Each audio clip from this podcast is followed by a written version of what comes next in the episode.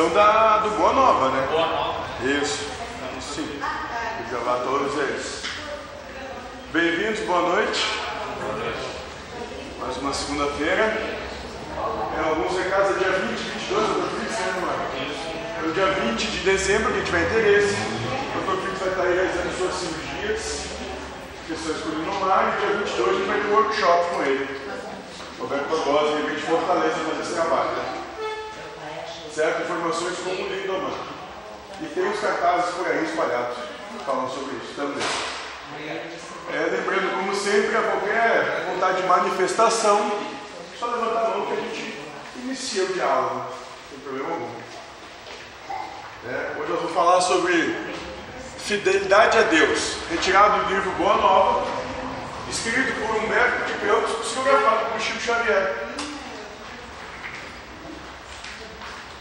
Certo?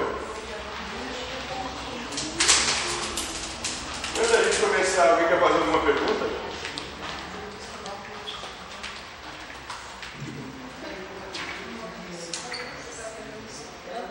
Não? Então vamos lá. Depois das primeiras prédicas de Jesus respeito aos trabalhos ingentes que a edificação do reino de Deus exigia dos seus discípulos, esboçou-se na fraterna comunidade um leve movimento de incompreensão, que, pois a boa nova reclamaria tamanhos sacrifícios. Então o Senhor, que sondava o íntimo de seus companheiros diletos, os reuniu uma noite quando a turba os deixara sós e já algumas horas haviam passado sobre o pôr do sol. Então aqui nós nos encontramos. Após a multidão ter ido para suas, suas casas, ter descansado, o Cristo fica com os seus apóstolos, aquele círculo mais íntimo, né? percebe, sonda no íntimo de cada um, que essa proposta do reino de Deus, essa proposta de boa nova, estava perturbando, ou seja, não tava, as pessoas não estavam compreendendo bem o que ele queria dizer, não estavam compreendendo, compreendendo bem essa proposta, né? e ele resolve falar sobre isso. E é aqui que nós nos encontramos hoje, na intimidade de Cristo com seus apóstolos, para compreender qual é a real proposta dele. Interrogando-os vivamente, provocou a manifestação dos seus pensamentos e dúvidas mais íntimas. Após escutar-lhes as confidências simples e sinceras, o Mestre ponderou. Na causa de Deus, a fidelidade deve ser uma das primeiras virtudes. Então aqui já deixa bem claro: a primeira das coisas é fidelidade a Deus. Sem isso, não se começa coisa alguma. Onde o filho e o pai que não desejam estabelecer como ideal de união a confiança integral e recíproca. Aonde vai dar, aonde se vai chegar, se não uma, uma comunhão entre todos, né, de uma fidelidade à ideia, sem condições. Nós não podemos duvidar da fidelidade de nosso Pai para conosco. Ele já disse: quem somos nós para duvidar de Deus? Para duvidar que o caminho proposto não é correto, que as coisas não são como elas são, que elas têm que ser diferentes do que Deus propõe.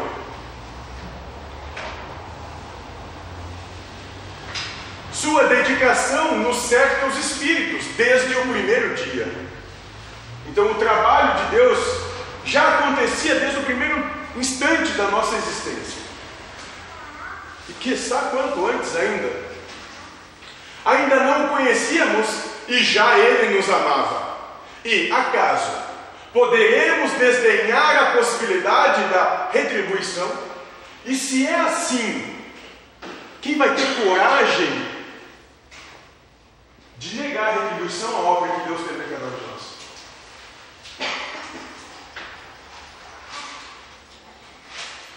Não seria repudiarmos o título de filhos amorosos, o fato de nos deixarmos absorver no afastamento, favorecendo a negação?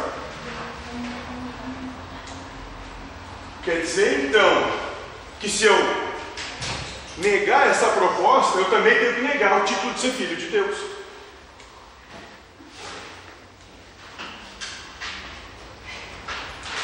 E aqui Cristo começa a colocar que fidelidade não é qualquer coisa. Não é só o que eu acho, o que eu penso, o que eu quero. Está muito longe disso. Como os discípulos os escutassem atentos, bebendo-lhe os ensinos, o mestre acrescentou: Tudo na vida tem o preço que lhe corresponde. Se vacilas receoso ante as bênçãos do sacrifício e as alegrias do trabalho, meditai nos tributos que a fidelidade ao mundo exige. Ele está dizendo aqui muito claro: Pai, pense, porque nada é de graça, nada é fácil. Se vocês acham que a proposta de Deus é complicada, comecem a pensar o que o mundo exige de cada um de vocês. Se forem seguir a proposta do mundo. Pai, pensem. O prazer não costuma cobrar do homem um imposto alto e doloroso? Olha só. O prazer não costuma cobrar dos seres um tributo alto e doloroso.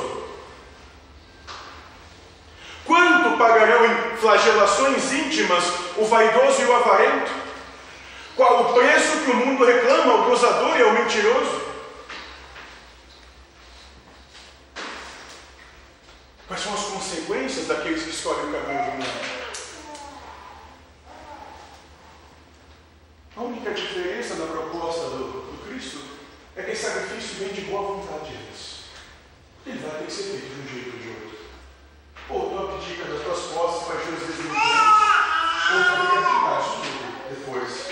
A questão é que depois isso já está tão incrustado em ti que tu passa a isso é real. Mas é pura ilusão. A ilusão daquele que tem um ano de idade e que se firma naquele que tem 70, porque passa muito rápido. Quando vê, já foi. Tinha o mundo todo a teus pés e passou a logo ali, está enterrado no mundo.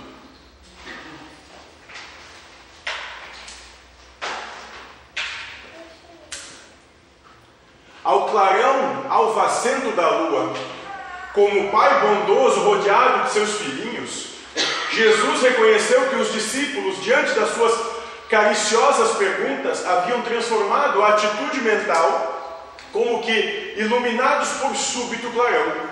Timidamente, Tiago, filho de Alfeu, contou a história de um amigo que arruinara a saúde por excessos nos prazeres condenáveis. Olha só, então a coisa mudou. A partir daquele instante, o entendimento se fez. E quando o entendimento se faz, a gente começa a parar e olhar para as coisas do mundo, olhar para o que acontece ao nosso redor, ver os exemplos que a vida nos traz, e a gente passa a compreender qual é a paga do mundo. E aqui, Tiago vai falar de um amigo que entregou toda a saúde, toda a juventude, toda vitalidade dele por excessos nos presentes condenáveis. aqui, muito provavelmente, gente falando da questão sexual. E que a gente tem a doce ilusão de que isso vai saciar os nossos anseios. Mas no, começo até é bastante prazeroso. Com o passar do tempo, dos anos, a gente vai compreendendo que não é tudo isso. Eu me iludi, eu me enganei. Não que não seja gostoso, mas não tem a mesma força que tinha, porque eu já passo a controlar um pouco mais o animal onde eu estou inserido. Eu não me deixo mais levar tanto pelos seus impulsos. Tadeu falou de um conhecido que, depois de ganhar grande fortuna, se havia tornado avarento e mesquinho a ponto de privar-se do necessário para multiplicar o número de suas moedas, acabando assassinado pelos ladrões.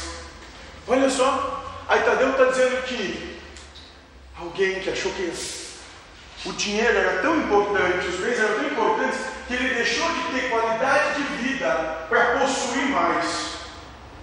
E quanto mais possuía, menos qualidade ele tinha no que ele vivia.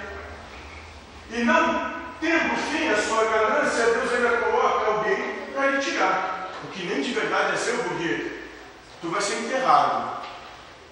E as coisas do mundo vão continuar no mundo.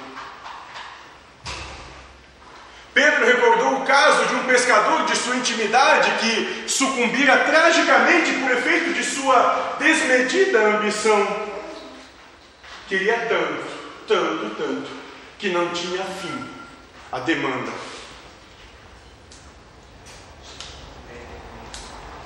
Essa, esse é o tributo do mundo. Não achais enorme o tributo que o mundo exige dos que se apegam aos seus gozos e riquezas? Se o mundo pede tanto, por que não poderia Deus pedir-nos lealdade ao coração? Trabalhamos agora pela instituição divina do seu reino na terra, mas desde quando estará o Pai trabalhando por nós? E o Cristo está perguntando para cada um de nós aqui, que estamos ali no meio. Vocês percebem o que, que o mundo cobra? Vocês conseguem ver o que, que exige o mundo para que as suas posses, paixões, desejos sejam saciadas e nunca vão ser? Então, o que será que Deus, que trabalha muito mais do que nós e há muito mais tempo, poderia nos cobrar? E só pede lealdade ao coração.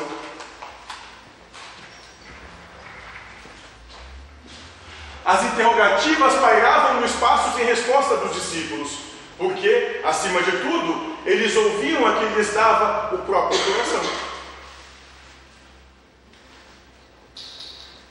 E ali dentro do peito de cada um, a coisa começa a se mexer, as perguntas começam a se fazer, perguntando: quanto eu fui leal? O quanto eu me dedico realmente para postular qualquer coisa? Do firmamento infinito, os reflexos do luar se projetavam no lençol tranquilo do lago, dando a impressão de encantador caminho para o horizonte aberto sobre as águas, por entre deslumbramentos de luz. Imagine, nós estamos todos aqui, todos aqui agora, começando a refletir desde o instante que nós acordamos hoje, quanto nós somos leais.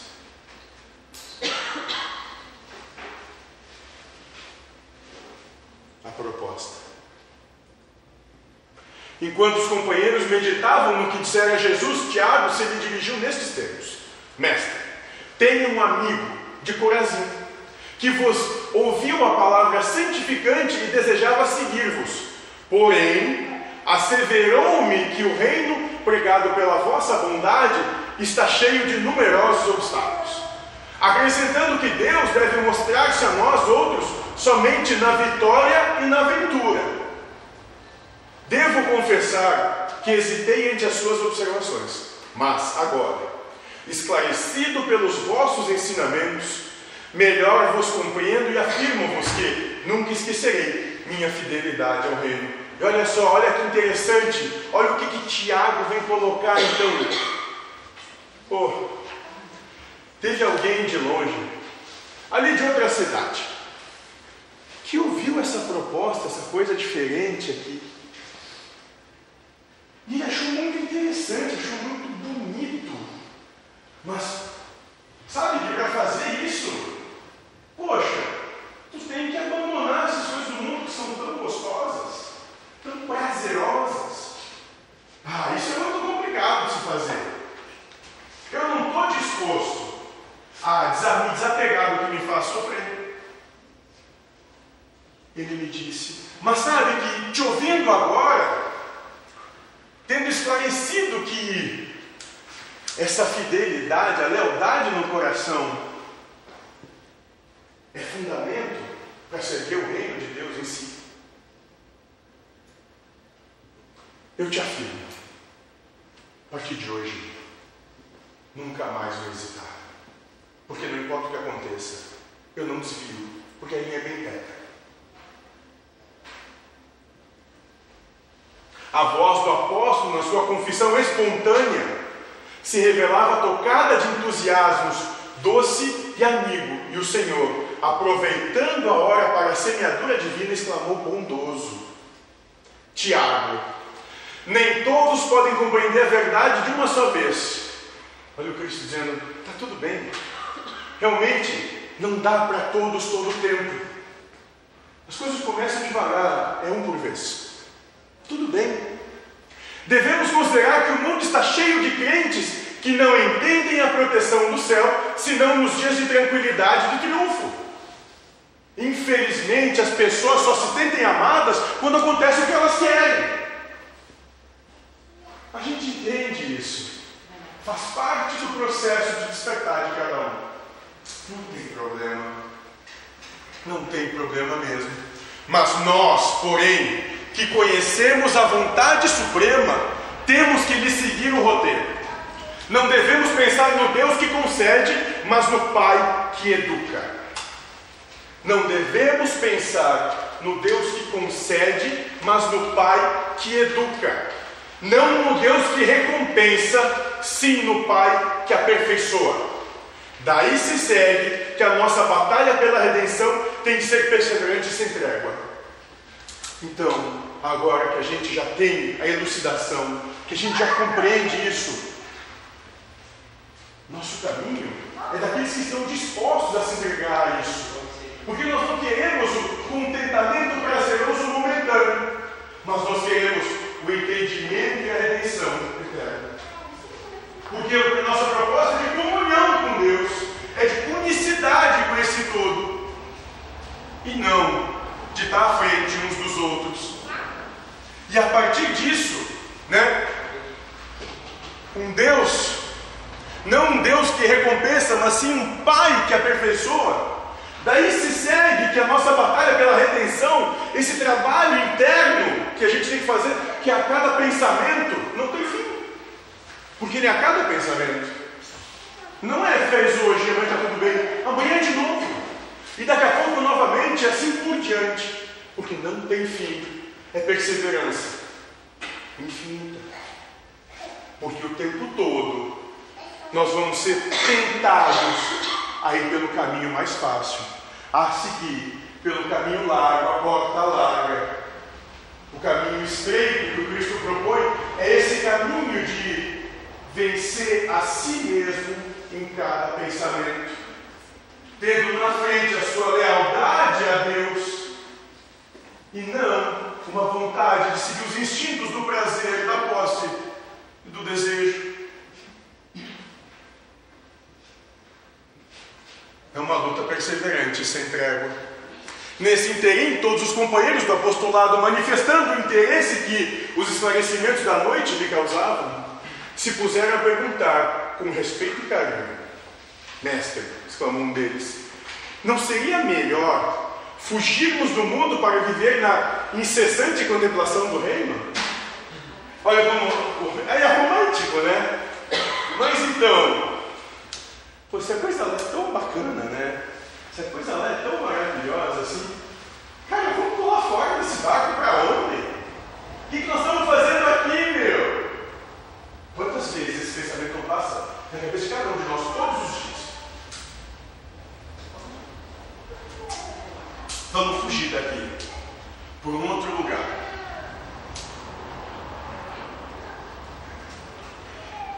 que diríamos do filho que se conservasse em perpétuo repouso, junto de seu pai que trabalha sem cessar no labor da grande família? Respondeu Jesus. E aí o Cristo vem nos propor: bonito, mas com que cara tu vai chegar na frente do teu pai quando ele disser qual é a tua obra, o que, que tu fez com a encarnação que tu teve? Paz, meus senhores e senhores, talvez esse dia chegue para cada um de nós o que nós fizemos no nosso dia de hoje. Para amar a Deus sobre todas as coisas e o próximo como a si mesmo.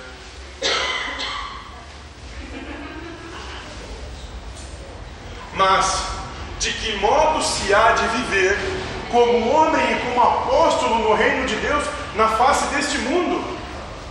Perguntou Tadeu. Então tá, tudo bem. Não vou, não vou pensar mais em pular disso. Mas o que, que eu tenho que fazer, Senhor? Como proceder, como andar? Nesse mundo que é de miséria, dor e sofrimento, como ser um apóstolo desse reino? E em verdade esclareceu o Messias: ninguém pode servir simultaneamente a dois senhores. For absurdo viver ao mesmo tempo para os prazeres condenáveis da terra e para as virtudes sublimes do céu.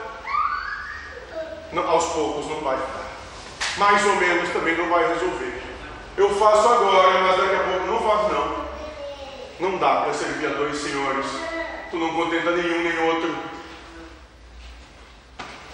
O discípulo da Boa Nova tem de servir a Deus, servindo a sua obra neste mundo.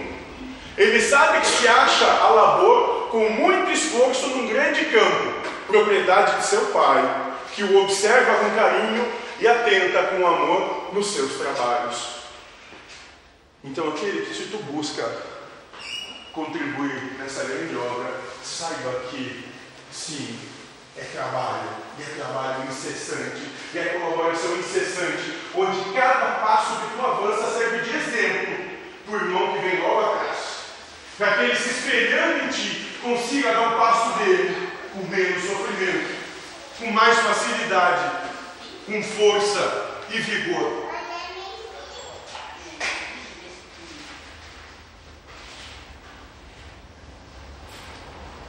Imaginemos que esse campo tivesse cheio de inimigos. Por toda parte, vermes asquerosos, víboras peçonhentas, tratos de terra improdutiva. E certo que as forças destruidoras reclamarão a indiferença e a submissão do Filho de Deus. Mas o filho, de coração fiel a seu pai, se lança ao trabalho com perseverança e boa vontade. Então saibam que nós vamos chegar numa situação que é tudo difícil mesmo. Que é só trabalho, trabalho, trabalho.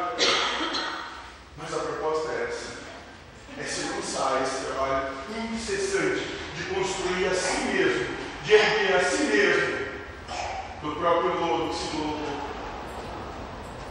Sem parar. Sem olhar para o lado, sem se importar como tiver o que está à sua esquerda, à sua direita, o que está frente ou o que está atrás continuar trabalhando sobre si, com perseverança e boa vontade. Entrará em luta silenciosa com o meio, sofrer-lhe-á os tormentos com heroísmo espiritual, por amor do reino que traz no coração, plantará uma flor onde haja um espinho. Olha só. Então, se tu quer seguir, se tu quer realmente se alguém que faz isso contigo mesmo, né, é uma luta quieta, sem falar, sem reclamar, sem murmurar, com tudo que te acontece, com tudo que é contra os teus anseios, sofrendo o que há de sofrer com o heroísmo espiritual, conseguindo ver em todos e todos Deus e por amor ao reino que traz no coração, plantará uma flor onde haja um espinho e onde tu for machucado, agredido, retorna com uma flor. Não dá na mesma moeda, dá algo que nem posso entender a paga, mas paga com carinho o que te derem. Responde com amor cada ofensa. Abrirá uma senda, embora estreita, onde estejam em confusão os parasitos da terra. Vai buscar um caminho para percorrer, sem entrar onde estão esses que não sabem o que querem, porque tu sabe onde tu quer, tu sabe é, onde tu vai chegar. Então tu vai trilhar incessante, não importa o que disserem quem estiver do teu lado. Cavará pacientemente buscando as entranhas do solo para que surja uma gota de água onde queime um deserto. E quando tu tiver sede, tu vai cavar o poço para buscar a tua água, tanto quanto for necessário para que essa água brote. porque ela está lá. O que falta é fé para cada um de nós, para perceber que a água está lá. Do íntimo desse trabalhador brotará sempre um cântico de alegria, porque Deus o ama e o segue com atenção e a tudo isso feliz. Feliz pela oportunidade de construir a si mesmo. Porque quanto maior a cruz que se carrega, é sinal que mais forte é o ombro que conduz.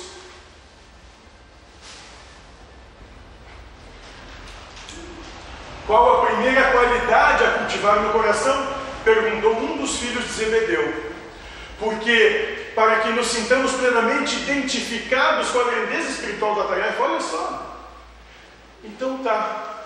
E o que, que é a primeira coisa que eu tenho que ter em mim?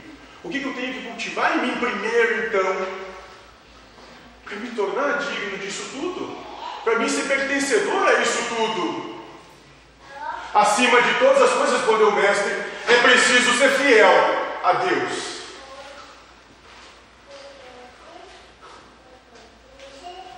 Fiel a Deus quer dizer que tudo que a vida tem é o melhor que podia acontecer para mim.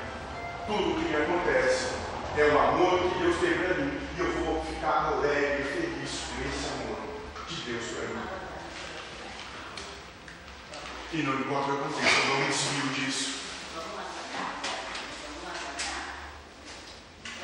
Porque para erguer o reino dos céus dentro de cada um de nós, acima de todas as coisas, é preciso ser fiel. A pequena assembleia parecia altamente enlevada e satisfeita, mas André inquiriu: Mestre, nestes últimos dias tenho me sentido doente e receio não poder trabalhar como os demais companheiros. Como poderei ser fiel a Deus estando enfermo? Bom, então está aqui. Eu entendi. Agora estou numa dificuldade, eu me sinto doente, eu não posso trabalhar da mesma forma. Como eu posso ser fiel? Ouve, André. Replicou o Senhor com certa ênfase. Nos dias de calma, é fácil provar-se fidelidade e confiança. Quando está indo tudo bem, é muito fácil dizer que adere a essa proposta, que busca edificar o que é de melhor em ti. Isso é muito tranquilo quando está indo tudo bem. Não se prova, porém, dedicação verdadeiramente, senão nas horas tormentosas em que tudo parece contrariar e perecer. Mas se tu quer realmente buscar isso, saiba que vai ser testado. Quando tudo da vida for contra, quando todos os teus anseios vão ser espizinhados, quando vai vir onda sobre onda de problemas que tu não vai dar conta mesmo, porque não é para te dar conta, é ali, é nesse ponto que separa o joio do trigo o enfermo tem consigo diversas possibilidades de trabalhar para nosso Pai, com mais alta probabilidade de êxito no serviço. Tateando ou rastejando, busquemos servir ao Pai que está nos céus, porque nas suas mãos divinas vive o universo inteiro. Seja como for, não importa a situação que proteja, não te desvia. Nem que seja rastejando, continua firme porque isso tudo vai passar. E vai passar rápido. Assim como ontem estava brincando, com 5, 6, 7 anos, hoje tem 30, 40, 50, 60 ou 70, passa muito rápido. Tudo isso vai passar.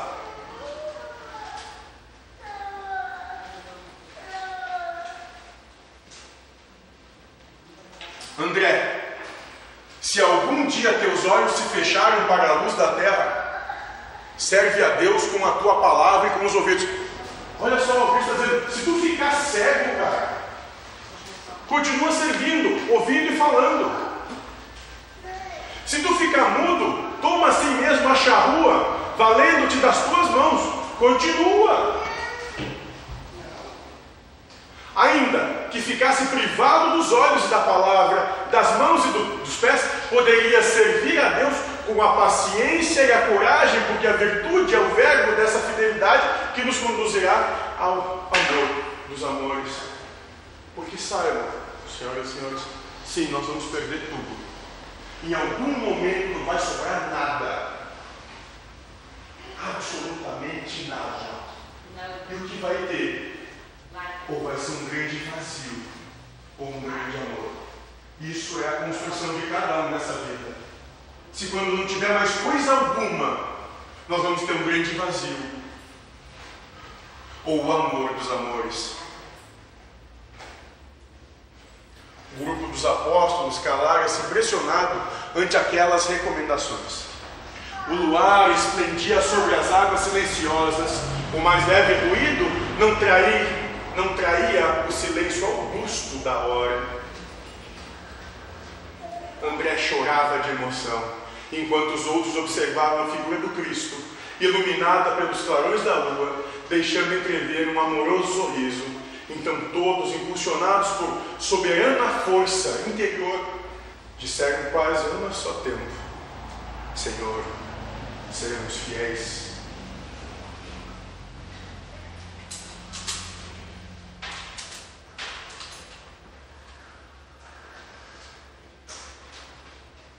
Alguma questão?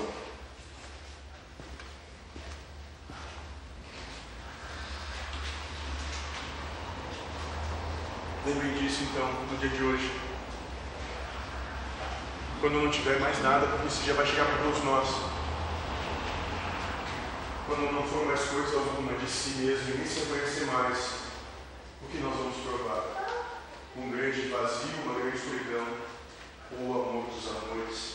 Isso depende do que cada um construir de si mesmo, do que cada um deixar de herança para si mesmo cada um dos dias que Deus lhe dá. Bom trabalho.